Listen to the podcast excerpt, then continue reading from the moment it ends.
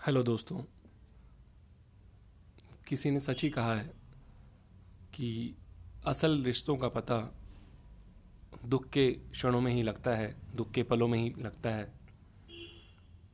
तो जैसे कि आप सभी जानते हैं कि कोरोना की महामारी सभी जगह फैली हुई है और इसने समाज में रिश्तों के ऊपर भी कहीं ना कहीं असर डालना शुरू किया है, जो कि हमें खबरों के माध्यम से भी देखने को मिल रहा है।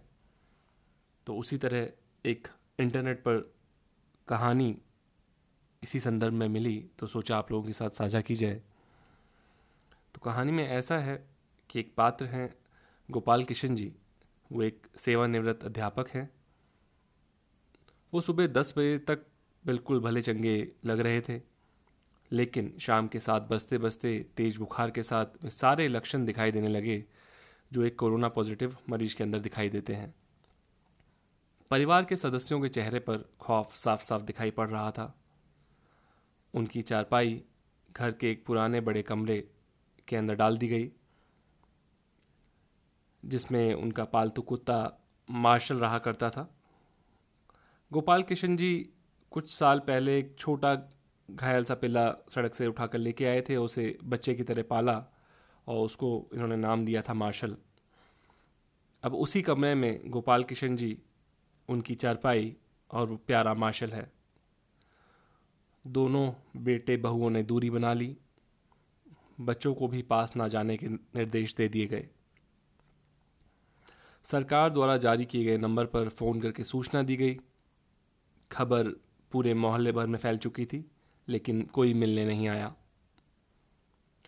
साड़ी के पल्ले को मुँह पर लपेटे हुए हाथ में छड़ी लिए पड़ोस की कोई एक बूढ़ी अम्मा आई और गोपाल किशन जी की पत्नी से बोली, अरे, कोई इसके पास दूर से खाना भी सरका दो।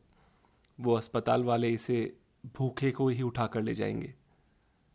अब प्रश्न ये था कि उनको खाना देने के लिए कौन जाए। बहुओं ने खाना अपनी सास को पकड़ा दिया। अब गोपाल किशन जी की पत्नी के हाथ कांपने लगे और पैर मानो खूटे से बाँध दिए गए हों। जैसे ही वो थाली पकड़ पकड़ी उन्होंने, वो कांपने लगी। इतना देखकर पड़ोसन बूढ़ी अम्मा बोली, अरे, तेरा तो पति है, तू भी डरने लगी। मुँह बाँध के चली जा और दूर से ही थाली सरका दे, वो अपने आप उठाकर खा लेगा। ये सारा वार्तालाप गोपाल किशन जी चुपचाप सुन रहे थे। उनकी आँखें नम थी और कांपते होठे होठों से उन्होंने कहा कि कोई मेरे पास ना आए। मुझे भूख भी नहीं है। इसी बीच एंबुलेंस आ जाती है और गोपाल किशन जी को एंबुलेंस में बैठने के लिए बोल दिया जाता है। गोपाल किशन जी घर के दरवाजे पर एक बार पलटकर अपने घर की तरफ़ देखते हैं। पोती पोते फ़र्स्ट फ्लोर की खिड़की से मास्क लगाए दादा को निहारते हुए, उन बच्चों के पीछे सर पर पल्लू रखे दोनों बहुएँ दूर से दिखाई पड़ती हैं और ग्राउंड फ्लोर पर दोनों बेटे काफ़ी दूर अपनी माँ के साथ खड़े थे। विचारों का तूफ़ान गोपाल किशन जी के अंदर उमड़ रहा था। उनकी पोती ने उनकी तरफ़ हाथ हिलाते हुए बाय कहा, एक क्षण उनको लगा कि ज़िंदगी ने अलविदा कह दिया। गोपाल किशन जी की आँखें लबलबा उठी। उन्होंने बैठकर अपने घर की देहरी को चूमा और एंबुलेंस में जाकर बैठ गए।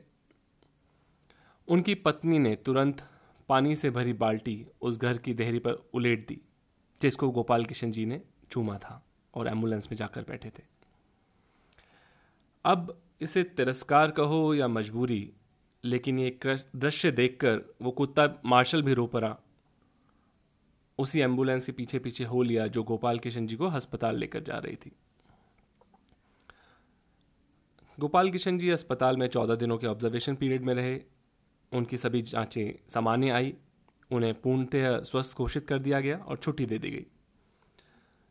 जब वह अस्पताल से बाहर निकले तो उनको अस्पताल के गेट पर उनका कुत्ता मार्शल बैठा दिखाई दिया। उन्होंने उसे गले से लगा लिया। आँसू जैसे बाँध को तोड़कर बह निकले।